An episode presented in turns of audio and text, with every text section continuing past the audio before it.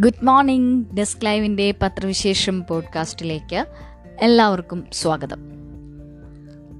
കഴിഞ്ഞ ദിവസം നടന്ന സിൽവർ ലൈനുമായി ബന്ധപ്പെട്ട ചൂടേറിയ സംവാദത്തിന്റെ വാർത്തകൾ തന്നെയാണ് ഇന്ന് എല്ലാ പത്രങ്ങളും മുൻ പേജിൽ പ്രധാന വാർത്തയായി നൽകിയിട്ടുള്ളത്. ഓരോ പത്രങ്ങളും വ്യത്യസ്ത ലീഡ് നൽകിയിരിക്കുന്നു എന്ന് മാത്രം നമുക്ക് നോക്കാം വാർത്തകൾ എങ്ങനെയാണ് എന്ന്. മനോരമയിലേക്ക് വന്നാൽ സിൽവർ ലൈൻ അനുകൂലികളും പറയുന്നു ചെലവ് കൂടും. സർക്കാർ അവകാശവാദം തള്ളി കേരയിൽ സംവാദത്തിലെ പാനലിസ്റ്റുകൾ കല്ലിടൽ എന്തിനെന്ന് പദ്ധതിയെ അനുകൂലിക്കുന്ന സുബോധ് കുമാർ ജെയിൻ. സിൽവർ ലൈൻ വേഗറയിൽ പദ്ധതി സംബന്ധിച്ച സർക്കാരിന്റെ അവകാശവാദങ്ങളെ പദ്ധതിയെ അനുകൂലിക്കുന്നവർ പോലും കേരയിൽ സംവാദത്തിൽ നിരാകരിച്ചു.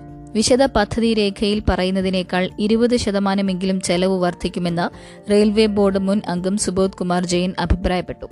നിർമ്മാണ സാമഗ്രികളുടെ വിലക്കയറ്റം മൂലം പത്ത് ശതമാനം പരിസ്ഥിതി സംബന്ധമായ ആശങ്കകൾ പരിഹരിക്കാൻ പത്ത് ശതമാനം എന്നിങ്ങനെ അധിക തുക കണ്ടെത്തേണ്ടി വരുമെന്നാണ് അദ്ദേഹം ചൂണ്ടിക്കാട്ടിയത്. സാമൂഹികാഘാത പഠനത്തിന്റെ ഭാഗമായി അടയാളമിടണം എന്നല്ലാതെ കല്ലിടണമെന്ന് നിർബന്ധമില്ലെന്നും ജെയിൻ പറഞ്ഞു. ജനങ്ങളെ വിശ്വാസത്തിലെടുത്തും ബോധ്യപ്പെടുത്തിയും വേണം സർവേയെന്നും ഇപ്പോൾ കണക്കാക്കിയ തുക പോരെന്നും പദ്ധതിയെ അനുകൂലിച്ച മറ്റൊരു പാനലിസ്റ്റായ Thiruvananthapuram chamber of commerce president S N Raghuchandran നായരും അഭിപ്രായപ്പെട്ടു. പദ്ധതിയെ അനുകൂലിക്കുന്ന മൂന്ന് പേർ സംവാദത്തിനുള്ള പാനലിൽ ഉണ്ടായിരുന്നപ്പോൾ എതിർപക്ഷത്തെ ഏക പ്രതിനിധിയായിരുന്ന ശാസ്ത്ര സാഹിത്യ പരിഷത്ത് മുൻ president doctor R V G Menon ശക്തമായ വിമർശനമാണ് ഉയർത്തിയത്. എന്ത് വില കൊടുത്തും പദ്ധതിയെ പദ്ധതി നടപ്പാക്കുമെന്ന് എന്നത് ഭീകരമായ പ്രസ്താവനയാണ്. എല്ലാം തീരുമാനിച്ചു കഴിഞ്ഞും കഴിഞ്ഞെന്നും ഇനി ചർച്ച നടത്താമെന്നും പറയുന്നത് മര്യാദകേടാണ്. നാല് വർഷം മുൻപെങ്കിലും നടത്തേണ്ടിയിരുന്ന ചർച്ചയാണ് ഇത്. ആരെങ്കിലും ഒരാളുടെ തലച്ചോറിൽ പൊട്ടിമുളക്കേണ്ടതല്ല ഇങ്ങനെയൊരു പദ്ധതി. ജനങ്ങൾക്കിടയിൽ ചർച്ച നടത്തി വിശദമായ ആലോചനയിലൂടെ ഉരുത്തിരിയേണ്ടതാണെന്നും അദ്ദേഹം പറഞ്ഞു. നിർമ്മാണത്തിന് പരിസ്ഥിതിയെ ചൂഷണം ചെയ്യാത്ത ബദൽ മാർഗങ്ങളും സാങ്കേതിക വിദ്യയും ഉപയോഗിക്കണമെന്ന് സാങ്കേതിക സർവകലാശാല മുൻ vice chancellor doctor Kunjaria P Isaac നിർദ്ദേശിച്ചു. സംവാദത്തിലെ നിർദ്ദേശങ്ങൾ സർക്കാർ കണക്കിലെടുക്കുമെന്ന് പ്രതീക്ഷിക്കുന്നതായി മോഡറേറ്ററായിരുന്ന ദേശീയ റെയിൽവേ അക്കാദമി മുൻ പ്രൊഫസർ മോഹൻ മോഹൻ എ. മേനോൻ പറഞ്ഞു. സംവാദം സംഘടിപ്പിക്കുന്നത് സർക്കാരല്ലെന്ന് പറഞ്ഞിരുന്നെങ്കിലും പൊതുഭരണ വകുപ്പ് പ്രിൻസിപ്പൽ സെക്രട്ടറി കെ ആർ ജ്യോതിലാലും ആസൂത്രണ ബോർഡ് അംഗം രവി മാമനും സദസ്സിലുണ്ടായിരുന്നു. രവി രാമനും സദസ്സിലുണ്ടായിരുന്നു. M D V Ajith Kumar ഉൾപ്പെടെയുള്ള കേരയിൽ ഉദ്യോഗസ്ഥരും പങ്കെടുത്തു. മാതൃഭൂമി പത്രത്തിന്റെ മുൻപേജിൽ ഇടം പിടിച്ചിട്ടുള്ള ഒരു പ്രധാന വാർത്ത ഇതാണ്. പെൻഷൻ പഴയപടിയാകും. രാജസ്ഥാൻ ഛത്തീസ്ഗഡ് തമിഴ്നാട് ജാർഖണ്ഡ് പഞ്ചാബ് എന്നീ സംസ്ഥാനങ്ങളിൽ. പങ്കാളിത്ത പെൻഷൻ ഒഴിവാക്കി പഴയ പെൻഷൻ പദ്ധതിയിലേക്ക് മടങ്ങാൻ പ്രതിപക്ഷ പാർട്ടികൾ ഭരിക്കുന്ന സംസ്ഥാനങ്ങളുടെ തയ്യാറെടുപ്പ്. കോൺഗ്രസ് ഭരിക്കുന്ന സംസ്ഥാനങ്ങളിലാണ് ആദ്യപടിയായുള്ള തീരുമാനം. പഴയ പെൻഷൻ പദ്ധതി നടപ്പാക്കാൻ രാജസ്ഥാൻ സർക്കാർ കഴിഞ്ഞ ദിവസം ഉത്തരവിറക്കി. ഛത്തീസ്ഗഡ് സർക്കാർ തത്വത്തിൽ അംഗീകരിച്ച തീരുമാനം വൈകാതെ ഉത്തരവായി ഇറങ്ങും. തമിഴ്നാട് ജാർഖണ്ഡ് പഞ്ചാബ് എന്നിവയാണ് പഴയ പദ്ധതിയിലേക്ക് മടങ്ങാനൊരുങ്ങുന്ന മറ്റ് സംസ്ഥാനങ്ങൾ. അതേസമയം പെൻഷൻ പരിശോധനാ സമിതി റിപ്പോർട്ട് സമർപ്പിച്ചിട്ടും ഇതുവരെയും കേരള സർക്കാർ തീരുമാനമെടുത്തിട്ടില്ല. പുതിയ പെൻഷൻ പദ്ധതി അവലോകനം ചെയ്യാൻ നിയോഗിച്ച സമിതി ആറുമാസം മുൻപ് റിപ്പോർട്ട് സമർപ്പിച്ചെങ്കിലും കേരളത്തിൽ ധനവകുപ്പ് പരിശോധന പൂർത്തിയാക്കിയിട്ടില്ല. ധനവകുപ്പിന്റെ ശുപാർശ കൂടി പരിഗണിച്ച ശേഷം ഇക്കാര്യത്തിൽ മന്ത്രിസഭ തീരുമാനമെടുക്കേണ്ടതുണ്ടെന്ന് ഉന്നത ഉദ്യോഗസ്ഥൻ മാതൃഭൂമിയോട് പറഞ്ഞു. സംസ്ഥാനത്തെ സർക്കാർ ജീവനക്കാരുടെ ക്ഷേമവും വികസനവും ലക്ഷ്യമിട്ടാണ് പഴയ പെൻഷൻ പദ്ധതിയിലേക്ക് മടങ്ങുന്നതെന്ന് രാജസ്ഥാൻ മുഖ്യമന്ത്രി അശോക് ഗെഹ്ലോട്ട് പറഞ്ഞു. വിരമിക്കുന്നതിന് തൊട്ടു മുൻപുള്ള മാസത്തെ ശമ്പളത്തിന്റെ അൻപത് ശതമാനം തുക പെൻഷനായി ലഭിക്കുന്നതാണ് പഴയ പദ്ധതിയുടെ സവിശേഷത. ഇതിന്റെ ചൂട് പിടിച്ചാണ് ഛത്തീസ്ഗഡ് സർക്കാരിന്റെ നീക്കം. നടപ്പ് സാമ്പത്തിക വർഷം തന്നെ പദ്ധതി നടപ്പാക്കാനാണ് മുഖ്യമന്ത്രി ഭൂപേഷ് ബഘേലിന് കോൺഗ്രസ് നേതൃത്വം നൽകിയിട്ടുള്ള നിർദ്ദേശം. തമിഴ്നാട് പഞ്ചാബ് ജാർഖണ്ഡ് സംസ്ഥാനങ്ങൾ സംസ്ഥാന സർക്കാരുകളാവട്ടെ പഴയ പെൻഷൻ പദ്ധതിയിലേക്ക് മടങ്ങാനുള്ള ആവശ്യം പരിശോധിക്കാനായി പ്രത്യേക സമിതികളും രൂപവൽക്കരിച്ചിട്ടുണ്ട്. കേരളം അധിക നികുതി ഉപേക്ഷിച്ചാൽ ഇന്ധനവില രണ്ട് രൂപയെങ്കിലും കുറയും. വേണ്ടെന്ന് വെക്കാത്തതിന് കാരണം ഗുരുതര സാമ്പത്തിക പ്രതിസന്ധി. ഈ വാർത്ത മനോരമയുടെ മുൻപേജിൽ വായിക്കാം. അഞ്ച് സംസ്ഥാനങ്ങളിലെ തെരഞ്ഞെടുപ്പിന് ശേഷം കേന്ദ്ര സർക്കാർ ഇന്ധനവില കൂട്ടിയതിലൂടെ കേരളത്തിന് പ്രതിമാസം ലഭിക്കുന്ന അധിക നികുതി വരുമാനം ഇരുപത് കോടിയിലേറെ രൂപ. ഇനിയും വില കൂടിയാൽ വരുമാനം വീണ്ടും കൂടും. സംസ്ഥാനത്ത് പ്രതിദിനം പതിനെട്ട് ലക്ഷം ലിറ്റർ ഇന്ധനമാണ് വിൽക്കുന്നത്.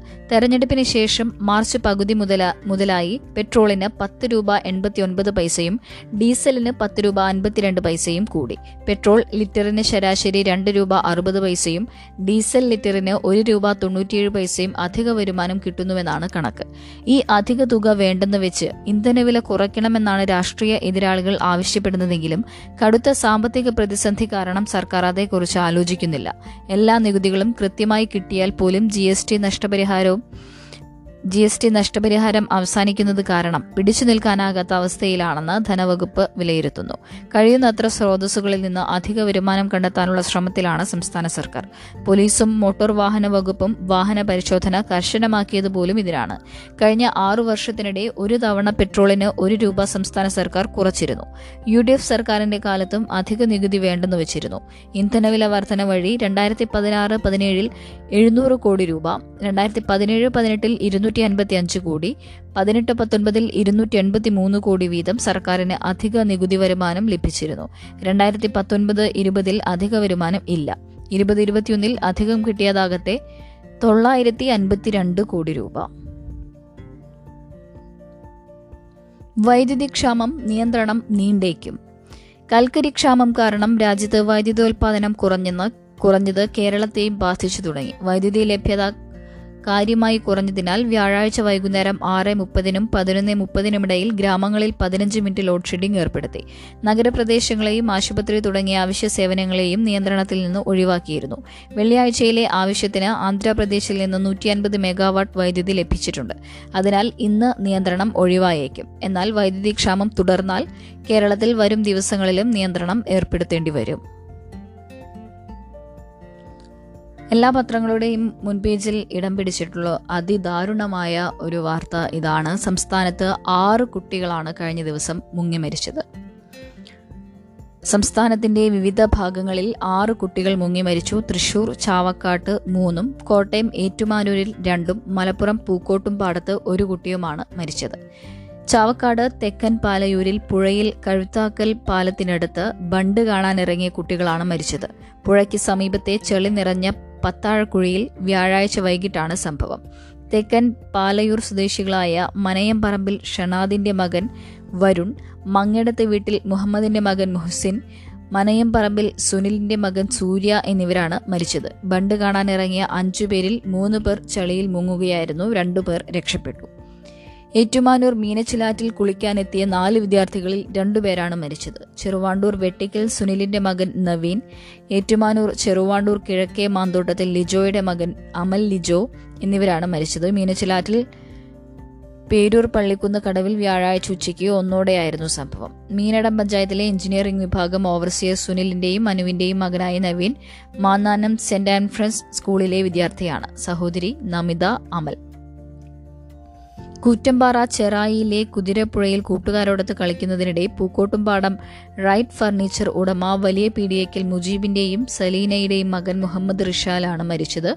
വ്യാഴാഴ്ച ഉച്ചയ്ക്കാണ് അപകടം. പൂക്കോട്ടുംപാടം ഗവൺമെന്റ് ഹയർ സെക്കൻഡറി സ്കൂളിൽ പത്താം ക്ലാസ് വിദ്യാർത്ഥിയാണ് വിദ്യാർത്ഥിയാണ്.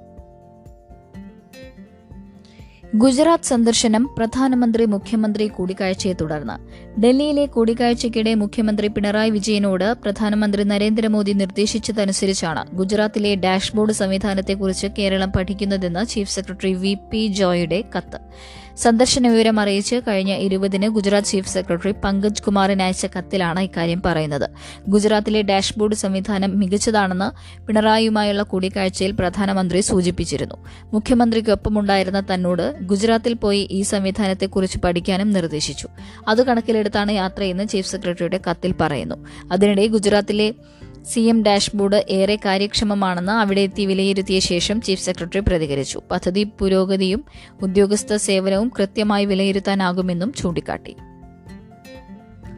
ഉയർന്ന റാങ്കുള്ള സംവരണ വിഭാഗക്കാരെ പൊതുവിഭാഗത്തിൽ നിയമിക്കാമെന്ന് സുപ്രീം കോടതി സംവരണ വിഭാഗത്തിൽപ്പെടുന്നവർക്ക് ഉയർന്ന റാങ്കുണ്ടെങ്കിൽ പൊതുവിഭാഗത്തിൽ നിയമനത്തിന് അർഹതയുണ്ടെന്ന് സുപ്രീം കോടതി വ്യക്തമാക്കി. രാജസ്ഥാനിൽ ബി എസ് എൻ എൽ നിയമനവുമായി ബന്ധപ്പെട്ട കേസ് പരിഗണിച്ച ജഡ്ജിമാരായ M R Shah B V Nagarathna എന്നിവരുൾപ്പെട്ട ബെഞ്ചാണ് ഇക്കാര്യത്തിൽ വ്യക്തത വരുത്തിയത്. മെച്ചപ്പെട്ട റാങ്കുള്ള രണ്ട് ഒ അപേക്ഷകരെ പൊതുവിഭാഗത്തിൽ നിയമിക്കണമെന്നാവശ്യപ്പെട്ട് സന്ദീപ് ചൌധരി എന്നയാൾ ഹർജി നൽകിയിരുന്നു. അതുവഴി സംവരണ വിഭാഗത്തിൽ രണ്ട് രണ്ടു പേർക്കു കൂടി അവസരം കിട്ടുമെന്നായിരുന്നു വാദം. ജോധ്പൂർ സെൻട്രൽ അഡ്മിനിസ്ട്രേറ്റീവ് ട്രൈബ്യൂണൽ ഇത് അംഗീകരിച്ചു. ഇതിനെതിരെ ബി എസ് എൻ എൽ നൽകിയ അപ്പീൽ ഹൈക്കോടതി തള്ളി. തുടർന്നാണ് കേസ് സുപ്രീം കോടതിയിലെത്തിയത്. സംവരണ വിഭാഗത്തിലുള്ളവരെ പരിഗണിച്ചാൽ പൊതുവിഭാഗത്തിൽ നിന്ന് നേരത്തെ നിയമിച്ച രണ്ടുപേരെ ഒഴിവാക്കേണ്ടി വരുമെന്ന് ബി എസ് എൻ എൽ ചൂണ്ടിക്കാട്ടി. ദീർഘകാലമായി ജോലിയിൽ തുടരുന്ന ഇവരെ പിരിച്ചുവിടേണ്ടതില്ലെന്ന് കോടതി വിധിച്ചു. കേസിൽ സമ്പൂർണ നീതി ഉറപ്പാക്കാനുള്ള കോടതിയുടെ പ്രത്യേക അധികാരം ഉപയോഗിച്ചാണ് ഈ നിർദ്ദേശം. ട്രഷറി നിയന്ത്രണം കടമെടുപ്പ് വൈകുന്നതിനാൽ. സാമ്പത്തിക വർഷാവസാനം ട്രഷറി നിയന്ത്രണം പതിവാണെങ്കിലും ഇത്തവണ ആദ്യ മാസം തന്നെ ഇത് വേണ്ടിവന്നു എന്നത് കടമെടുപ്പ് വൈകിയതിനാൽ. റിസർവ് ബാങ്ക് വഴി കടപ്പത്രമിറക്കിയാണ് ശമ്പളവും പെൻഷനും അടക്കം നൽകാൻ ഓരോ മാസവും സർക്കാർ പണം കണ്ടെത്തുന്നത്. എന്നാൽ പുതിയ സാമ്പത്തിക വർഷത്തിൽ കടമെടുക്കുന്നതിനുള്ള നടപടിക്രമങ്ങൾ പൂർത്തിയായിട്ടില്ല.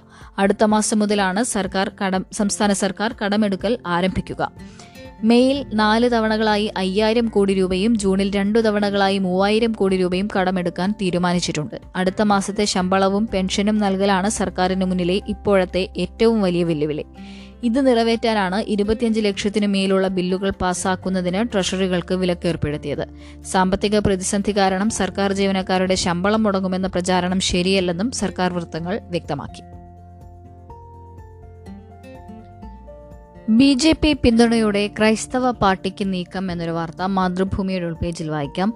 ബി ജെ പി കേന്ദ്ര നേതൃത്വത്തിന്റെ പിന്തുണയോടെ പുതിയ ക്രൈസ്തവ പാർട്ടി രൂപവൽക്കരിക്കാൻ നീക്കം. രണ്ട് കേരള കോൺഗ്രസുകളിലെ രണ്ട് മുൻ എം എൽ എമാർ വിരമിച്ച ഒരു ബിഷപ്പ് എന്നിവരുടെ നേതൃത്വത്തിൽ മാസങ്ങൾക്ക് മുൻപ് തന്നെ ഇതിന്റെ ചർച്ച തുടങ്ങിയതാണ്. അടുത്തിടെ നടന്ന ചർച്ചയിൽ കേരളത്തിലെ പ്രമുഖ ബി ജെ പി നേതാവ് പങ്കെടുത്തിരുന്നു.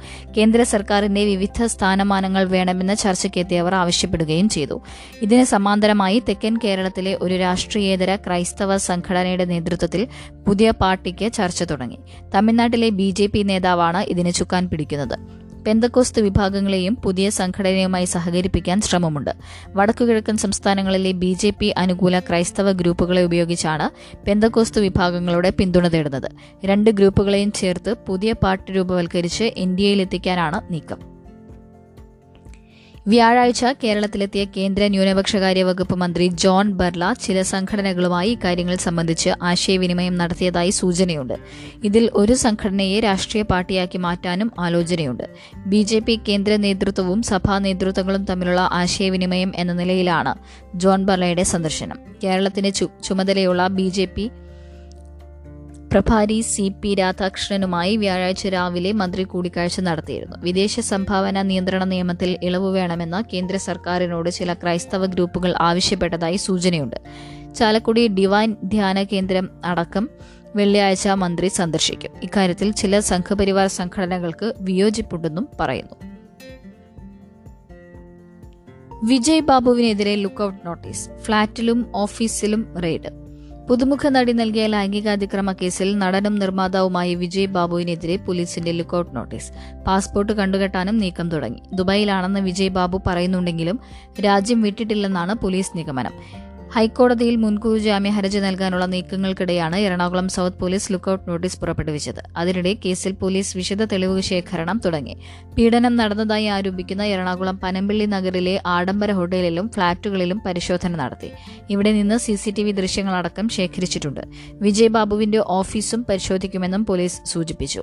രണ്ടായിരത്തി ഇരുപത്തിരണ്ട് മാർച്ച് പതിമൂന്ന് മുതൽ ഏപ്രിൽ പതിനാല് വരെ വിജയ് ബാബു ലൈംഗികമായി ചൂഷണം ചെയ്തെന്നും പലതവണ ബലാത്സംഗം ചെയ്തെന്നുമാണ് പരാതി. രക്ഷകനും സുഹൃത്തും കാമുകനുമായി അഭിനയിച്ച് സ്ത്രീകളെ കെണിയിൽ വീഴ്ത്തുകയാണ് ഇയാളുടെ രീതിയെന്നും ലഹരി നൽകി ലൈംഗികമായി ദുരുപയോഗിച്ചെന്നും നടി വെളിപ്പെടുത്തിയിരുന്നു. ഫേസ്ബുക്ക് പേജിലൂടെയും യുവതി ആരോപണങ്ങൾ പോസ്റ്റ് ചെയ്തിട്ടുണ്ട്. ഒരു സിനിമയിൽ വിജയ് ബാബുവുമായി ഒരുമിച്ച് പ്രവർത്തിച്ചിട്ടുണ്ടെന്നും തനിക്ക് ഉപദേശങ്ങളും മാർഗനിർദ്ദേശങ്ങളും നൽകിയാണ് വിശ്വാസം നേടിയെടുത്തതെന്നും അവർ കുറിച്ചിരുന്നു. രണ്ടായിരത്തി പതിനെട്ട് മുതൽ പെൺകുട്ടിയെ അറിയാമെന്ന് വിജയ് ബാബു ഫേസ്ബുക്ക് ലൈവിൽ പറഞ്ഞിട്ടുണ്ട്. രണ്ടായിരത്തി ഇരുപത്തിയൊന്ന് വരെ ഈ കുട്ടിയുമായി താൻ ഒരു ചാറ്റും ചെയ്തിട്ടില്ല. ഒഡീഷൻ ചെയ്തുവന്ന് സിനിമയിൽ അഭിനയിച്ചതാണ്. അതിനുശേഷം കഴിഞ്ഞ ഡിസംബർ മുതൽ മാർച്ച് വരെ തന്നെ കാണണമെന്ന് അഭ്യർത്ഥിച്ച് പെൺകുട്ടി നിരന്തരം മെസ്സേജ് അയച്ചു. ഡിപ്രഷൻ ആണെന്ന് പറഞ്ഞ് തന്നെ കാണാൻ വന്നയാളാണ്.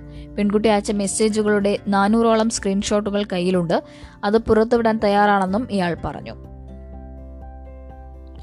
അറസ്റ്റ് അനിവാര്യമെന്ന് കമ്മീഷണർ. വിജയ് ബാബുവിനെതിരെയുള്ള ബലാത്സംഗ കേസ് പ്രഥമ ദൃഷ്ട്യാ തെളിയിക്കപ്പെട്ടിട്ടുണ്ടെന്നും അറസ്റ്റ് അനിവാര്യമാണെന്നും city police commissioner C H Nagaraju. കേസിൽ പ്രാഥമിക അന്വേഷണ നടപടികളെല്ലാം പൂർത്തിയാക്കി.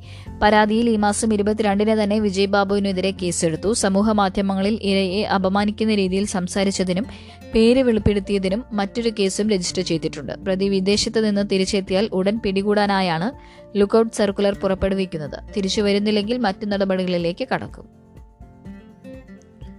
ഉയർന്നു പാറി ട്വിറ്റർ കിളി വരുമാനവും വരിക്കാരും കൂടി.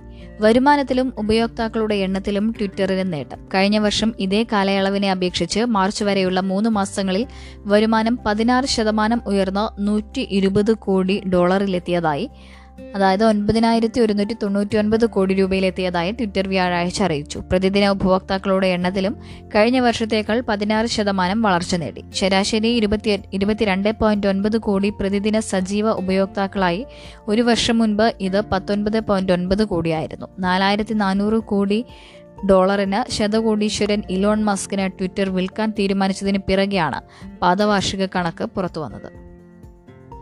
അഫ്സ്പ പിൻവലിക്കൽ പരിഗണനയിലെന്ന് മോദി.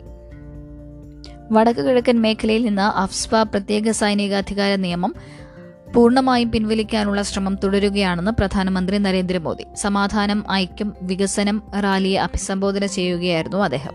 എട്ട് വർഷമായി ഈ മേഖലയിൽ ക്രമസമാധാന നില മെച്ചപ്പെട്ടതിനാൽ വിവിധ ഭാഗങ്ങളിൽ ബാധകമായ അഫ്സ്പ പിൻവലിക്കും. മേഖലയിൽ അക്രമം എഴുപത്തിയഞ്ച് ശതമാനം കുറഞ്ഞു.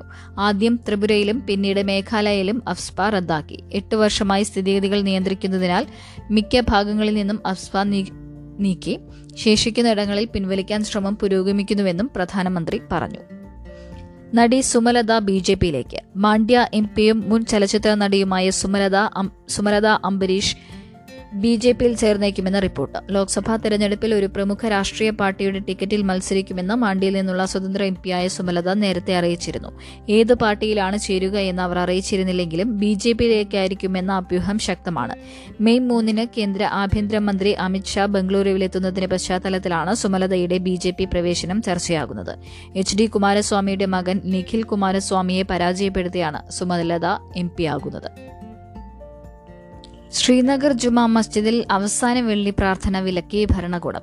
കശ്മീരിലെ ശ്രീനഗർ ജുമാ മസ്ജിദിൽ റമലാനിലെ അവസാന വെള്ളിയാഴ്ചത്തെ പ്രാർത്ഥന വിലക്കി ഭരണകൂടം. വെള്ളിയാഴ്ച രാത്രി ജുമാ മസ്ജിദിൽ സന്ദർശനത്തിനെത്തിയ മജിസ്ട്രേറ്റും പോലീസ് ഉദ്യോഗസ്ഥരും സർക്കാർ പ്രതിനിധികളും അടങ്ങിയ സഖ്യമാണ്. അവസാന വെള്ളിയിലെ ജുമായും തലേന്നത്തെ രാത്രി പ്രാർത്ഥനയും നടത്തരുതെന്ന് Juma Masjid managing committee Anjuman of Juma Masjid ഭാരവാഹികളോട് നിർദ്ദേശിച്ചത്. ഇത് അംഗീകരിക്കാനാവില്ലെന്ന് അറിയിച്ച മാനേജിംഗ് കമ്മിറ്റി പ്രതിഷേധം രേഖപ്പെടുത്തി. നാഷണൽ കോൺഫറൻസ് ഉപാധ്യക്ഷൻ ഉമർ അബ്ദുള്ളയും തീരുമാനത്തിൽ എതിർപ്പറിയിച്ചു. All party Hurriyat conference people's alliance for Gupkar declaration എന്നിവയും ഭരണകൂടത്തിന്റെ തീരുമാനത്തിൽ പ്രതിഷേധിച്ചു. സന്തോഷ് ട്രോഫിയിൽ കേരളം ഫൈനലിൽ. സ്വന്തം കാണികളുടെ മുന്നിൽ തകർത്തു കളിച്ച് കേരളം സന്തോഷ് ട്രോഫി ഫൈനലിലേക്ക്. സെമിയിൽ അയൽക്കാരായ കർണാടകയ്ക്കെതിരെ പിന്നിട്ട് നിന്ന ശേഷം തിരിച്ചടിച്ച കേരളം ഏഴ് മൂന്നിന്റെ ഉജ്ജ്വല ജയവുമായാണ് കലാശക്കളിയിലേക്ക് ടിക്കറ്റ് എടുത്തത്. അഞ്ചു ഗോളുമായി കളം നിറഞ്ഞ ജെസിനാണ് കളിയിലെ താരം. ഷിഗിലും അർജുനുമാണ് മറ്റു ഗോളുകൾ നേടിയത്. കോച്ച് ബിനോ ജോർജിന്റെ സൂപ്പർ സബ്സ്റ്റിറ്റ്യൂഷനാണ് കളി കേരളത്തിന് അനുകൂലമാക്കിയത്. ഗോൾ വഴങ്ങിയ കേരളത്തിന്റെ മുൻനിരയിൽ നിറം മങ്ങിയ വിഘ്നേഷിനെ മാറ്റി ജെസ്സിനെ ഇറക്കിയതാണ് നിർണായകമായത്. അപ്പോൾ ഇതൊക്കെയാണ് ഇന്ന് പത്രങ്ങളിൽ കാണുന്ന പ്രധാന വാർത്തകൾ. പത്രവിശേഷം പോഡ്കാസ്റ്റ് ഇവിടെ അവസാനിപ്പിക്കുകയാണ്. എല്ലാവർക്കും ഒരു നല്ല ദിവസം ആശംസിച്ചുകൊണ്ട് നിർത്തുന്നു. നന്ദി നമസ്കാരം.